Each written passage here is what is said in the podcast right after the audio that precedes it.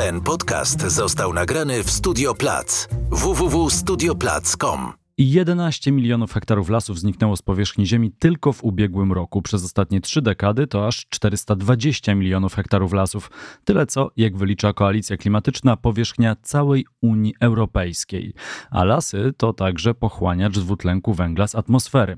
O tym porozmawiamy dziś w podcaście z okazji Światowego Dnia Lasów Deszczowych. Obserwujcie stronę facebook.com kośnik zielony podcast i mój profil na Instagramie. Polecam. Tam w relacji zapowiedź kolejnych rozmów i okazja do zadania pytań kolejnemu gościowi albo gościni.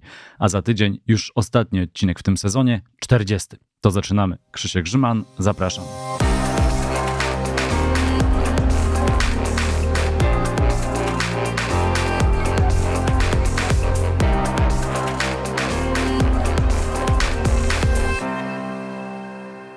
Gośćmi Zielonego Podcastu są Maria Staniszewska, prezeska Polskiego Klubu Ekologicznego. Kłaniam się.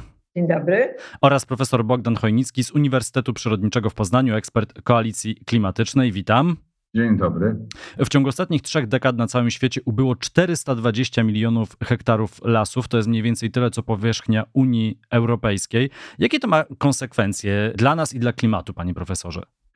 No, konsekwencje są fundamentalne, bo pamiętać należy, że lasy generalnie to jest olbrzymia, mówię z dużym uproszczeniu, maszyna, która z jednej strony reguluje klimat poprzez pochłanianie dwutlenku węgla, ale z drugiej strony też reguluje lokalnie mikroklimat, bo pamiętamy, że to są olbrzymie pompy wodne, no, które zmieniają warunki wodne na wielu obszarach. Przykładem może być chociażby fakt, że przy każdym wylesieniu praktycznie, w, miejscach, w których dokonano wylesienia, pojawia się przede wszystkim spadek wielkości opadów.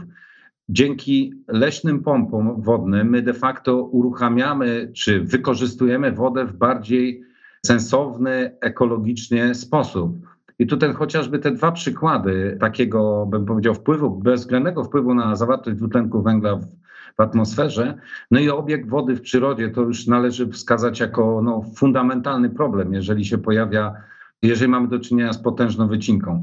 Dodać należy, że oprócz tego lasy też warunkują lepszy mikroklimat dla życia ludzi i zwierząt. Pamiętamy, że powstający dzięki zalesieniom cień to ochrona z jednej strony przed maksymalnym promieniowaniem, a z drugiej strony też wyhamowanie prędkości wiatrów. Pamiętajmy, że drzewa, czy w dużej, czy w małej ilości, chronią nam także gleby przed erozją chociażby wieczną. Dobrze to widać na przykładzie Parku Krajobrazowego imienia Dezydrego Kłapowskiego tu w Wielkopolsce, gdzie posadzenie drzew w pasy, nie w dużej ilości, ale w pasy, no absolutnie było jedynym możliwym sposobem na ochronę gleb Wielkopolski, skądinąd słabych i nieodpornych na na burzę czy na silną erozję powietrzną.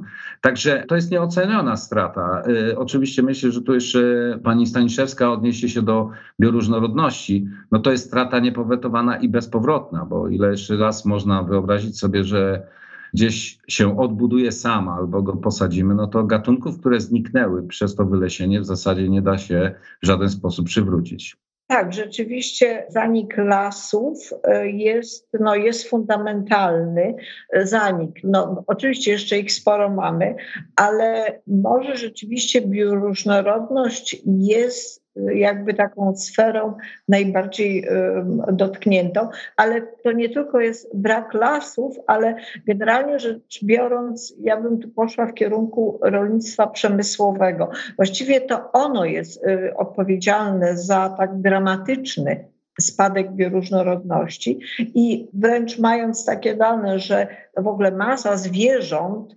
hodowlanych to jest e, z człowiekiem, który może mniej hodowlany jest, to jest około 90 paru procent. Mamy 4% e, zwierząt dzikich, prawda, tych niehodowlanych. I to się stało w ciągu ostatnich no, niecałych 100 lat. Więc jakby zupełnie to życie na planecie jakby się w ogóle odwróciło do góry nogami. I to jest też efekt no, naszej, naszego stylu konsumpcji, sposobu konsumpcji wymusił te dramatyczne zmiany. Jakie będą konsekwencje, szczerze mówiąc, to no, różne są prognozy i tego chyba nikt jeszcze nie wie dokładnie, ale w każdym razie to życie na planecie zupełnie się, zupełnie się zmieniło. Ja może też dodam, bo dla mnie tu takim ważnym aspektem jest to, że my naprawdę to określenie, że żyjemy w antropocenie, to nie jest w zasadzie wymysł tylko i wyłącznie naukowców, którzy siedzą sobie w biurach i dumają, jaką tu nową nazwę wybrać, ale ta presja, o której pani prezes wspomniała, wynika z faktu, że my w pewnym sensie myślimy antropocentrycznie i w zasadzie największym naszym problemem i w kontekście wylesienia jest myślenie antropocentryczne. Co to oznacza? No w zasadzie dążymy do tego, żeby cały nasz krajobraz zamienił się w jedną wielką uprawę, w której są tolerowane tylko te gatunki, które nam nie przysparzają żadnych kłopotów. E, natomiast jedyne te promowane gatunki, i tu dobry przykład zwierząt hodowlanych, które rzeczywiście stanowią przygniatającą większość biomasy organizmów żywych powyżej 2 kg na Ziemi, no to jest przykład tego, jak w antropocentryczny sposób zmieniamy rzeczywistość. Oczywiście nikt tutaj nie proponuje zmiany w kierunku powrotu do natury, e, trochę za romantykami francuskimi pewnie, ale ewidentnie potrzebne jest naprawdę głębokie zrozumienie, że my nie możemy mieszkać na polu uprawnym, w którym żyją tylko zwierzęta, które są użytkowe albo nam obojętne, bo w ten sposób doprowadzamy do takiej sytuacji, że w zasadzie nic nam już nie jest potrzebne oprócz tych paru utylitarnych elementów rzeczywistości. Moim zdaniem tak się żyć w dłuższym dystansie nie da bo jesteśmy jednak gatunkiem, który większość czasu spędził w środowisku. I ten kontakt ze środowiskiem, jak e, wskazują chociażby badania psychologów, czy w ogóle fizjologii człowieka, no jest dla nas niezbędny. Pokręcenie pojęć, które, z którym mamy do czynienia i to od, od ładnych kilku lat, których na przykład ekonomia, dobrostan człowieka, ale i środowisko stawiane są na równi, no jest w pewnym sensie kluczem do zrozumienia tego, co się na świecie dzieje, bo nierozumienie tego, że podstawą jest środowisko, a celem jest dobrostan człowieka, natomiast ta ekonomia jest pewnym narzędziem do realizacji tego celu, ale w oparciu o środowisko, w zasadzie doprowadza do takiej sytuacji, że my w jakimś takim owczym pędzie usuwamy wszystko, co nam stoi na drodze. Oczywiście są dobre przykłady takiego antropocentrycznego, antropocentrycznej dbałości o, o przyrodę, chociażby w takich sensownych, zrównoważonych gospodarkach leśnych czy gospodarkach rolnych. Natomiast no, tak naprawdę większość jest podporządkowana rachunkowi ekonomicznemu. Nic przeciwko ekonomii nie powinniśmy mieć, bo jest to bardzo ważny element, który opisuje naszą rzeczywistość. Natomiast stawiana przed środowiskiem albo nad środowiskiem i nad dobrostanem człowieka, bo pamiętamy, że jest cała masa miejsc, w których w zasadzie nawet dobrostan człowieka czy dobrobyt człowieka się nie liczy, tylko ekonomia, no to w zasadzie jest przepis na nieszczęście, no, który gołym okiem widać. No, skala wylesiania jest ogromna, to robi bardzo duże wrażenie, ale też może przez to, że ona jest tak ogromna, to pewnie wielu osobom się wydaje, że to jest y, pewne zjawisko trudne do zatrzymania. No i co możemy robić, żeby to zmienić? To się często też powtarza przy emisjach, tak? Że no co z tego, że my zatrzymamy emisję w Europie, jak tam Chiny będą dalej emitować? No coś takiego pokutuje niestety. No ale ktoś to musi zacząć. No to, to co na przykład Unia Europejska teraz robi i jak chce to zmienić? No więc właśnie Unia Europejska zaczęła, ja już o tym powiem, co zaczęła i właściwie co ją sprowokowało, ale ja jeszcze, prawda, adwocem do tego życia na polu uprawnym, bo to nie jest tylko kwestia pola prawnego, to jest jeszcze kwestia nieskończonej ilości chemikaliów, jakie są na tym polu uprawnym. I to działa również przeciwko człowiekowi.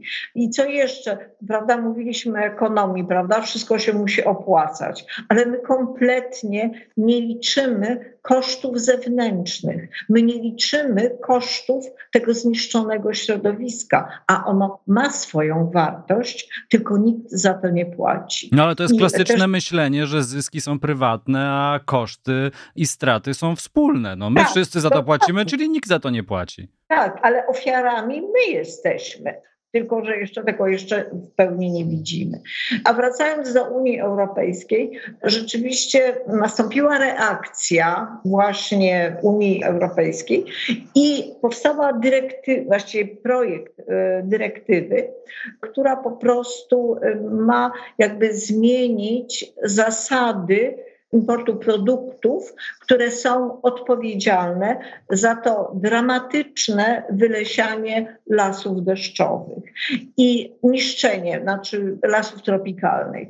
I to są, jest, zostało zdefiniowane sześć produktów, które odpowiadają za to wylesianie. Więc przede wszystkim soja. Soja, wracamy do produkcji zwierzęcej, która jest głównym, śruta sojowa jest w tej chwili główną paszą dla bydła, dla świń i dla drobiu. Jest to pasza białkowa, idealnie nadająca się, prawda, powodująca silną laktację, prawda, u krów, tucząca świnie i kurczaki.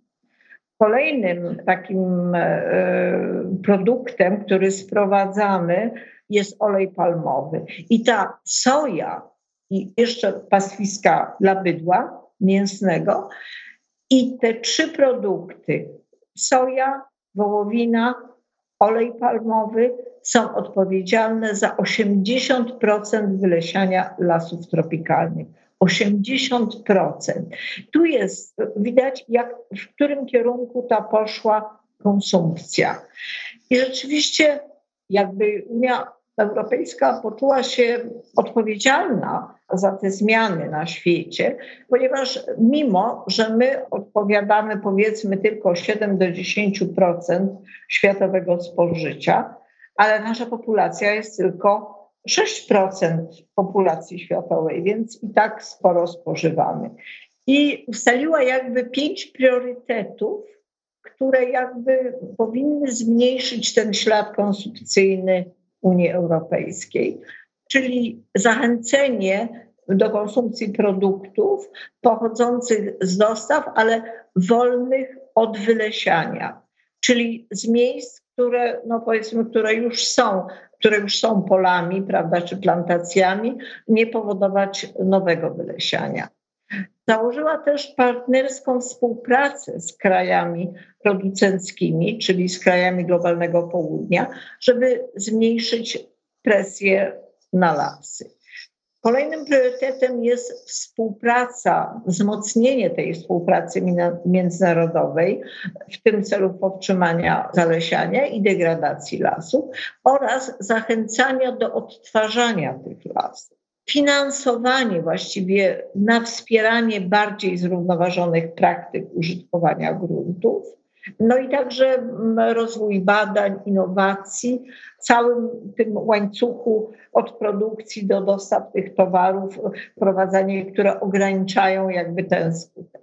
I efektem tych pięciu priorytetów jest właśnie e, powstanie projektu ustawy, on został ogłoszony w listopadzie 2021 roku i w tej chwili jest poddany dyskusji. Właściwie takim najważniejszym elementem tej regulacji jest przede wszystkim, żeby nie kupować produktów, które są uprawiane na miejscach wylesianych po grudniu 2020 roku. Czyli to, co się już stało do tego 20 roku, no trudno, stało się, ale żeby już po prostu dalej ograniczyć, e, prawda, nie dążyć do tego. I ta e, regulacja obejmuje sześć produktów. To jest kakao, soja, olej palmowy, wołowina, drewno, kawa i no, właśnie nie mogą pochodzić z tych terenów wylesionych po, po 31 grudnia 2020 roku. I do każdego eksportu tych produktów będą wymagane dane geolokacyjne. To znaczy, no teraz no, bardzo łatwo możemy prawda, sprecyzować, jak, kiedy co zostało wylesione. No i również pojawiła się propozycja zdefiniowania podział krajów na, na trzy grupy ryzyka, prawda, dużego, niskiego ryzyka. I w zależności od stopnia tego ryzyka jest albo 5% kontroli dla krajów niskiego ryzyka, gdzie jakby te dane są, wydają się wiarygodne, do 15% kontroli do krajów wysokiego ryzyka, gdzie dane mogą być niezupełnie wiarygodne. No właśnie o tę wiarygodność chciałem zapytać, bo to jest też temat, który się pojawia przy okazji embarga na rosyjskie paliwa. Jaką my mamy pewność, że kupując paliwo z innego kraju, to nie jest tak naprawdę paliwo rosyjskie, ale z inną metką? Tutaj jest troszeczkę łatwiej, no bo y, rzeczywiście nie, tak y, szczerze mówiąc nie wiemy z tym paliwem, no rzeczywiście skąd jest wydobywane. Producent ma obowiązek podać dane geolokacyjne, czyli skąd dokładnie pochodzi dany produkt. No pewnie też, no, też będzie można zamieszać prawda, z tym pochodzeniem, ale temu ma jakby pomóc właśnie stopień wiarygodności. No i stąd te kontrole. No i teraz wie pan, Oczywiście, że pewnie diabeł leży w szczegółach. W jaki sposób będzie prowadzona ta kontrola i prawda, jak no, to będzie, to dopiero wykażą rozporządzenia jakby dodatkowe. To nie jest jeszcze napisane w tej ustawie, prawda, szczegółowo. Ale za to są zdefiniowane kary za łamanie prawa europejskiego, grzywny, konfiskaty, prawda, szczegółowo są opracowane. Grupa NGO-sów, się w ogóle zajmuje tym projektem, zdefiniowała swoje zastrzeżenia. Przede wszystkim taka nasza pierwsza uwaga, że w tym rozporządzeniu nie powinno się uwzględniać tylko lasu, ale właściwie wszystkie ekosystemy, na przykład mokradła, torfowiska, prawda, zapobieganie osuszaniem. Zresztą tu pan profesor może powiedzieć, dlaczego te, te torfowiska i mokradła też mają kluczową rolę, jeżeli chodzi o klimat i pochłanianie i dwutlenek węgla. Myśmy również zaproponowali, żeby poszerzyć ta grupa produktów, żeby nie tylko te sześć produktów, ale żeby dodać kukurydzę, kauczuk, mięso konserwowane i jakby produkty pochodne. No i tutaj też dotykamy w ogóle przy wylesianiu, dotykamy praw do życia rdzennej ludności. Co chwila, właściwie w prasie, no teraz mamy inne problemy europejskie, ale do niedawna bardzo dużo się informacji pokazywało w prasie o tym, jak łamane są prawa człowieka. Ludzi, którzy żyją, którzy żyją z tego lasu, rdzenna ludność od pokoleń, od wieków, w jaki sposób są niszczeni, wypędzani, wręcz aktywiści protestujący przeciwko wlesianiu są mordowani, prawda? Gdzie ta walka jest absolutnie bezwzględna. I chcemy również, żeby jakby te regulacje powinny obejmować sektor finansowy, żeby nie odnosił korzyści z wylesiania. Krótko mówiąc, żeby się nie opłacało finansować tego wylesiania, żeby z tego. No i chcemy również dążyć do bardziej zrównoważonej gospodarki i w ten sposób na przykład wspierać potrzeby drobnych producentów. To były nasze uwagi do, do tej regulacji. Jak mówię, jest to projekt, jeszcze nie jest zakończony. Są ciągłe dyskusje na ten temat, ale z jednej strony jednak trzeba uznać, że jest to krok no, w dobrym kierunku, to znaczy zauważony jest problem i jest próba rozwiązania. No, krok w dobrym kierunku. Ostatni dzwonek, można też powiedzieć, rok 2022, dokument jeszcze nie przyjęty. To ja mam jeszcze jedno pytanie na koniec. Też mamy dzisiaj troszkę takie trudne połączenie, zdarza się to czasem, mimo że rok 2022, ale moje pytanie na koniec brzmi: no dobrze, a co my jako konsumenci możemy zrobić? Nasze wybory konsumenckie, jak one wpływają? To co, zmieniamy dietę wszyscy? No, ja już zmieniłem, ale może ktoś nie zmienił jeszcze. Zgadza się. Przede wszystkim na pewne rzeczy powinniśmy zwrócić uwagę. Oczywiście no, nie jest dobrą pozycją, nie można być atrakcyjnym w tym kraju, proponując dietę bezmięsną. My jesteśmy bardzo silnie przywiązani do mięsa, ale. Ale to już się zmieniło. Są świetne badania zrobione dla Fundacji Heinricha Bella do Atlasu Mięsa, z którego wynika, że młodzi ludzie już od tej diety tak, mięsnej odchodzą. To jest, to jest pozytywne, ale przynajmniej spróbujmy ograniczać, naprawdę ograniczenie do, nawet do jednego dnia bezmięsnego, miliony hektarów mniej potrzebnych tych soi do karmienia tych zwierząt, że to jest bardzo ważne. Ale ja jeszcze chciałam zwrócić uwagę na olej palmowy. I no miałam tą, ja wiem, czy przyjemność wątpliwą, to znaczy na własne oczy widziałam te plantacje właśnie palmy olejowej i w Malezji, i w Indonezji. I przyznam się szczerze, że byłam wstrząśnięta. I jest to jakby taki szalony kontrast między prawda, równymi tymi odstępami tych drzew, a tym, co jest taką prawdziwą puszczą tropikalną. Plus tam y, zużycie pestycydów to nie jest opryski tak jak my w naszej strefie klimatycznej, prawda, to jest kilka razy w roku. Tam jest kilka razy dziennie. To jest inny klimat, inna wegetacja, wobec tego. Te... I teraz palma olejowa po prostu, prawda, jest tanim, jest tanim. Proszę zwrócić uwagę, proszę spojrzeć na jakikolwiek słodki produkt, począwszy od lodów, skończyły się jakieś maślane ciasteczka czy coś takiego. Nie, nie ma. Wszystko jest napisane olej tłuszcz roślinny. I to jest właśnie we wszystkim. W wafelkach Prince Polo znakomitych, wszędzie. Po prostu olej palmowy opanował wszystkie produkty spożywcze. Kostka do bulionu również olej palmowy jest wszędzie, bo jest tani. I to jest też nasza rola konsumentów zwracać uwagę i w zasadzie bojkotować te towary. Nie chcemy ich. Musimy chyba oddać głos panu profesorowi, bo się obrazi, już nigdy więcej nie będzie chciał się tutaj włączyć do zielonego podcastu. Nie, nie, nie, nie, wszystko dobrze. Ja tak wsłuchuję się, bo troszkę mi utkwiło pierwsze pana pytanie. Pozwoli pan, że jeszcze się cofnę.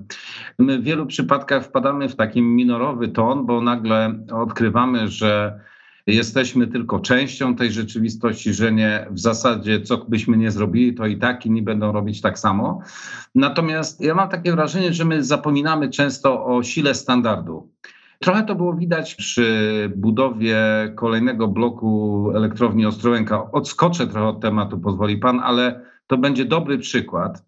Wydawałoby się, że nic nie stoi na przeszkodzie, bo węgiel mamy, mamy elektrownię, do której wystarczy kolejny blok dobudować i w zasadzie sprawę rozwiązaliśmy. I w zasadzie wszystko by działało, gdyby nie to, że nam się światowy standard dotyczący emisji, dotyczący odnawialnych źródeł energii zmienił. I de facto to był efekt zadziałania standardu.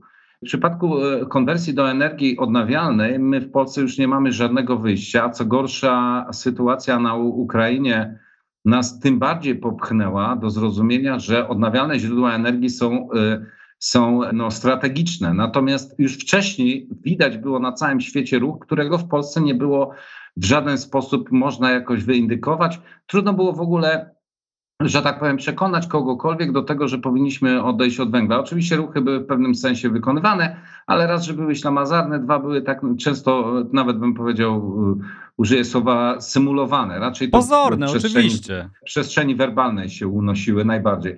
I tu podobnie jest y, ze spożyciem mięsa i podobnie jest z każdym innym standardem. Z jednej strony możemy mówić, że jesteśmy bezsilni, bo wprowadzamy wyższe standardy rzeczywistości, ale standard polega na tym, że gdy upowszechni się, to naprawdę nikt już później nie myśli o innym rozwiązaniu, tylko tym, które jest standardowe.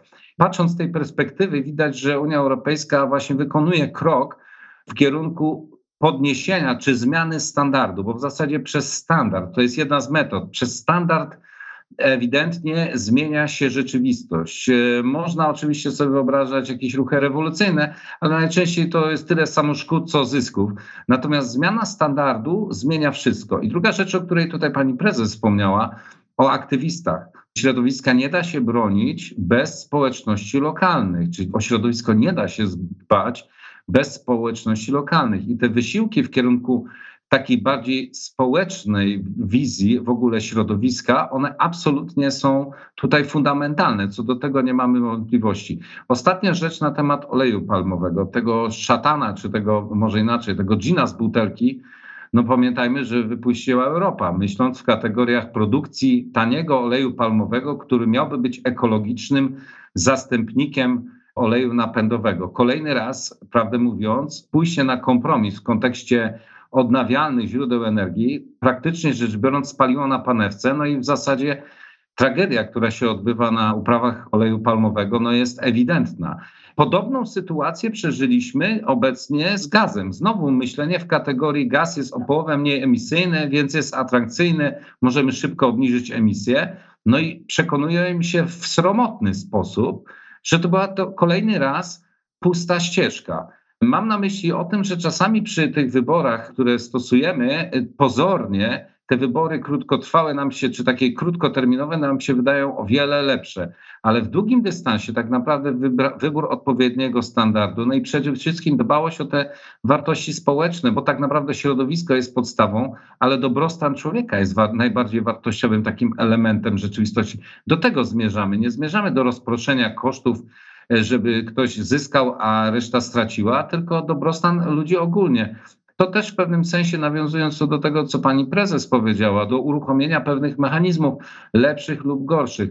Musimy sygnalizować cały czas, że jak mówię, dobrostan człowieka jest w zasadzie kluczem do naszego, bym powiedział, takiego normalnego rozwoju, bo tu nawet nie chodzi o szczęście, tu chodzi o, o fundamentalną możliwość życia w, w normalnych warunkach. I tu musimy postawić kropkę, ale obiecuję, że do tego tematu jeszcze wrócimy. Może nam się tak kiedyś ułoży, że się spotkamy w Warszawie albo, no, albo na przykład w Poznaniu. I, Poznaniu. i porozmawiamy. Panem profesorem w Poznaniu się No właśnie, do zobaczenia w Poznaniu od razu powiem.